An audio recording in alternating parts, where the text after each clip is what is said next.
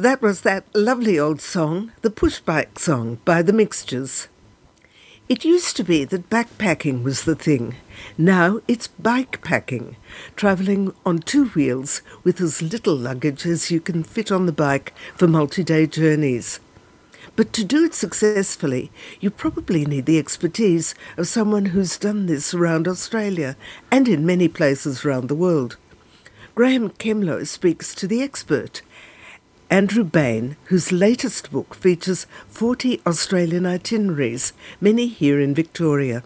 It's a handsome tome. It's probably not one you're going to stick in your pannier as you uh, cycle around the country. It's, it's a fairly weighty piece of work. And uh, Andrew, uh, welcome to Travel Writers Radio. It's quite a book. Yeah, thanks, Graeme. I'm, I'm hoping it is a good read. It's also got terrific imagery, and I think you've covered pretty much the whole country. There's a there's a chunk of Western Australia you don't seem to have ventured into on your bicycle. You know, not much north of Perth, basically. So I don't blame you for that. Maybe that's the subject of another book. Yes, well, I have cycled up there. It's just there's, there's not a whole lot of suitable infrastructure to suggest short tours up there.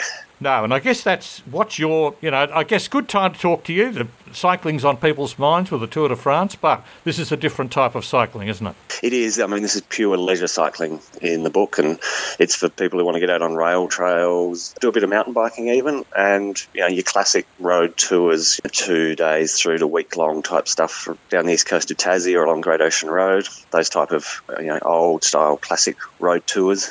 Right. I guess the first thing to think about in, in this whole process is have you got a suitable bike to do this? You're certainly not going to hop on one of those Tour de France bikes. They're probably too expensive for most of us anyway.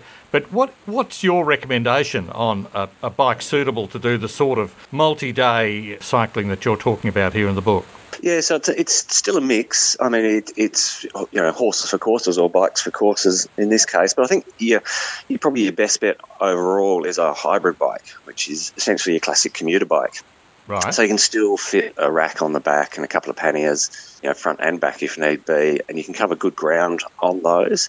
But equally nowadays, if you want to take it a bit off road, you know, get off the highways and hit a dirt road, sort of the new breed of gravel bikes are well Is that suited. like a 'cause they've- BMX on steroids, or what's a gravel bike? No, it's it's more like a, a road bike sort of hotted up. It's um, classic road bike look, but with sturdier spoke systems, wider tyres. So you've got good riding geometry, but you've also got a bit more strength and brute to the bike. Right. So it'll handle the, the tough stuff that you're going to put it through, the, the jumping and all the rest of it, yeah?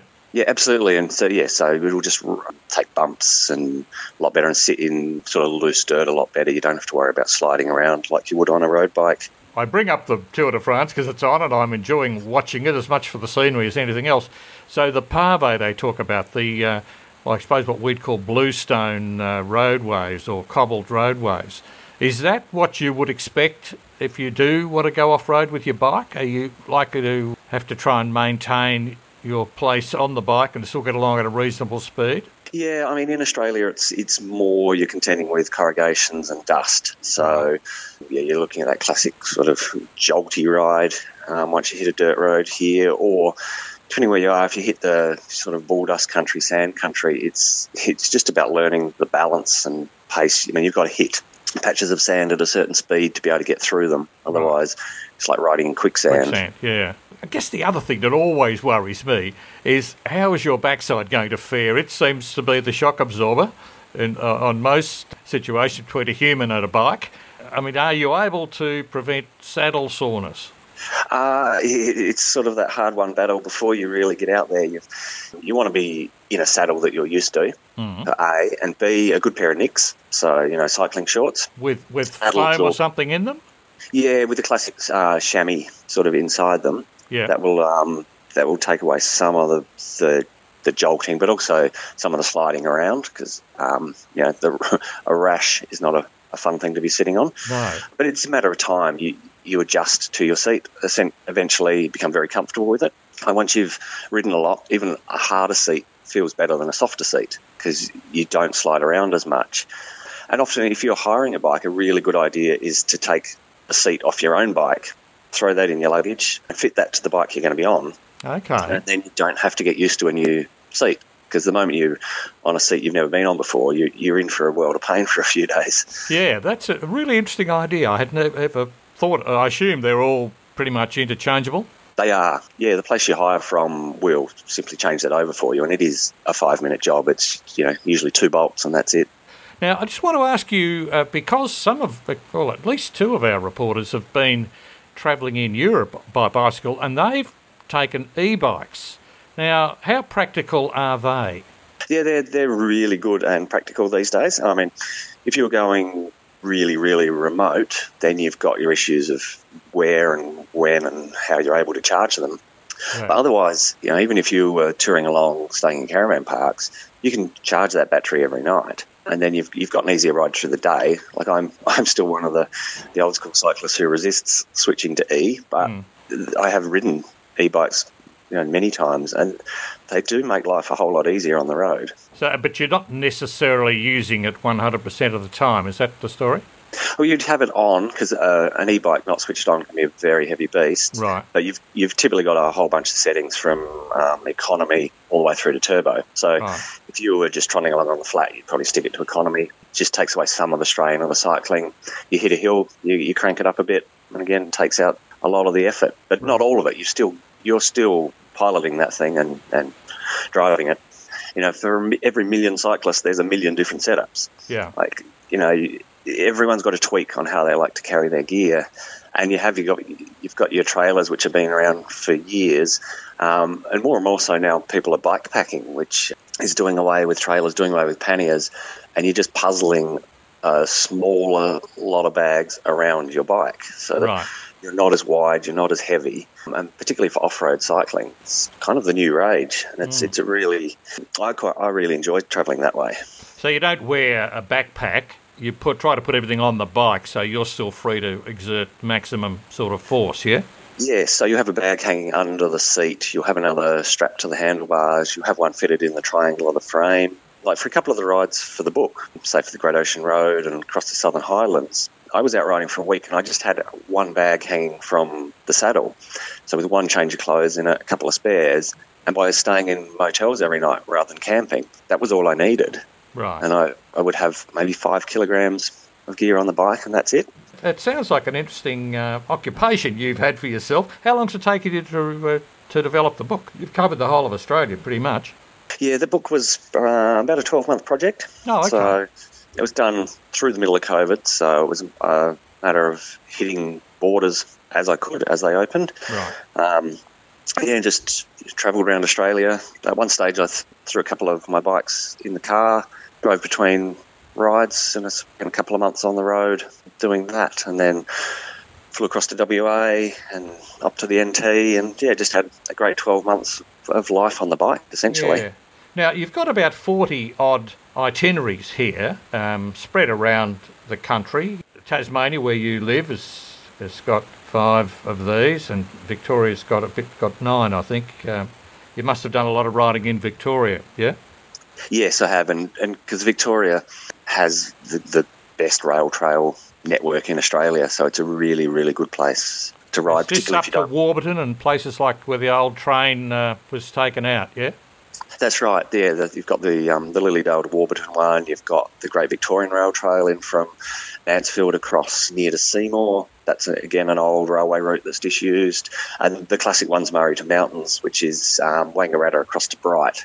That's probably the most popular rail trail in Australia. And again, because you've got winery stops, you've got great food stops. It's like you know the cycling's kind of just the means to the end on a trail like that. And I notice you've got a couple of pages list listings of uh, the best of, so the best of autumn colours and things like that. Is that something that you sort of thought up as you're going along? Um, how did you come up with that idea? It's a good idea. Yeah, it was a spin off. I had an earlier book a year before about great bike trips around the world, and we developed that concept then. Um, and it is it's purely based on when you're you know you're picking a ride.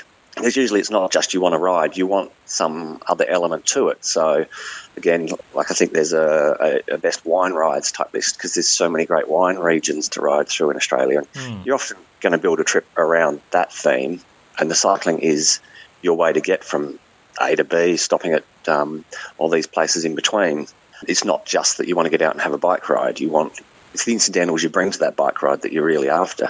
Yeah, absolutely. Now, you've ridden uh, large parts of Europe, Asia, North America, and New Zealand. Uh, so this is this is what features in your other book. Is it on the uh, the world cycling trips? That's right. Yeah, that's got uh, that's got about 36 rides across every continent in the world, or longer multi-day trips than the Australia book. The Australia mm-hmm. book's a mix of day rides and multi-day rides, where the, the world book, because if you're travelling to Europe, you you know you want a book that's going to give you a week-long ride rather than a, day ride. Was my sure. theory on that one. No, but you've, you've obviously put in a lot of hard yards on the bike and uh, in the research uh, area just to get all this information. And the photographs are terrific. A lot of them you've taken yourself, haven't you? That's right. Yeah, yeah. I always travel with a, a camera strapped somewhere handy. Right, I noticed a few of the situations. You've been a bit like a, a vlogger. You've obviously said, "Oh, there's a good spot. Well, I'll just park the camera there and I'll ride on like I was being photographed by someone else." That's right. A lot of tripod work. Yeah, I, I, I can tell. No, and often often takes about twelve shots to get yourself in the yeah, right spot. No, that must be frustrating. Um, uh, uh, but but look, they it, it really does come up uh, well as uh, as a read. So I think for our listeners, if uh, if they've got a desire to get on a bike and, and go and look at the country, here's a great way to start with some tried and true trails that Andrew has has experienced. Uh, it's also I I would think this is a great gift for somebody who is interested. And I guess you're talking about probably mature age people. Would, you wouldn't be ruling them out, but you're also probably not including kids in this, are you? Well, some of the rides were deliberately geared towards families. So, particularly like those rail trails um, just outside of Melbourne. So, when you mentioned the Warburton to Lilydale and the Bass Coast Rail Trail, they're and potentially like the Tumbarumba to Rosewood Trail in New South Wales, they're ones you can do in an hour or two and each end there's good cafes, you know, parks. They're really good rides with kids. And they're uh, they're fairly safe. There's no uh, no serious risk taking. No other traffic. No, no, those rides are all completely off road. That's the joy of them. Right. So they're, they're again they're, they're those rail corridors that have been either sealed or turned into hard rolled earth, and really really easy riding. The great joy of, of those type of converted railways is that the railway builders didn't like hills. No, the trains had to have flat terrain, so that means they equally convert to fairly flat bike riding. Is there any other places in the world that you haven't ridden yet that you'd like to tackle? Uh, yeah, I'd love to get into South America. There's yeah, it's continent I haven't ridden in, and there's, there's an amazing route south, the Carretera Austral, which basically takes you to the, the southernmost road end in Is the world. Like uh, down to Ushuaia. Yeah, sort of heading in that direction. Yes, but on is the, it on roads or on a? There's actually a trail off road, is there? No, it's on road, but it's it's very light, tra- lightly trafficked. It's right. slowly being sealed over the years, so it's now about half sealed. You you hop between a bunch of ferries along the way, and you end up quite near Monte Fitz Roy region. Okay. Yeah. Well, and there's another book there for you by the sound of it, Andrew. That's right. Certainly wouldn't roll it out. No, absolutely. So, how many years have you had your backside on a bike? It'd be about 22, 23 years now. Okay. So, I wasn't a cyclist at all. And then, uh, as I approached the age of 30, I just decided to cycle around Australia uh, back in 1999. Yeah, that's right. So, it was a, yeah, one of those sort of harebrained, on the off the cuff ideas. Right. I'm pretty stubborn, so I just stuck at it, and 14 months later, you know, completed that route. And so, did you obviously have to chuck in a job to do that? Did you?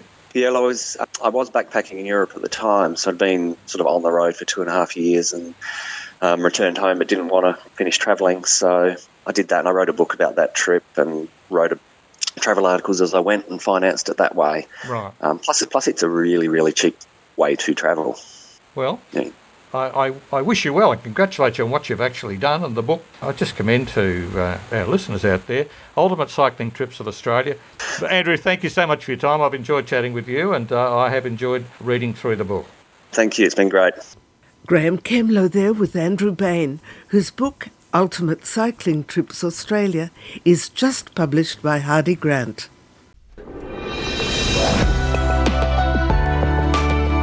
This is the Travel Writer Show on J Air 88 FM in Melbourne.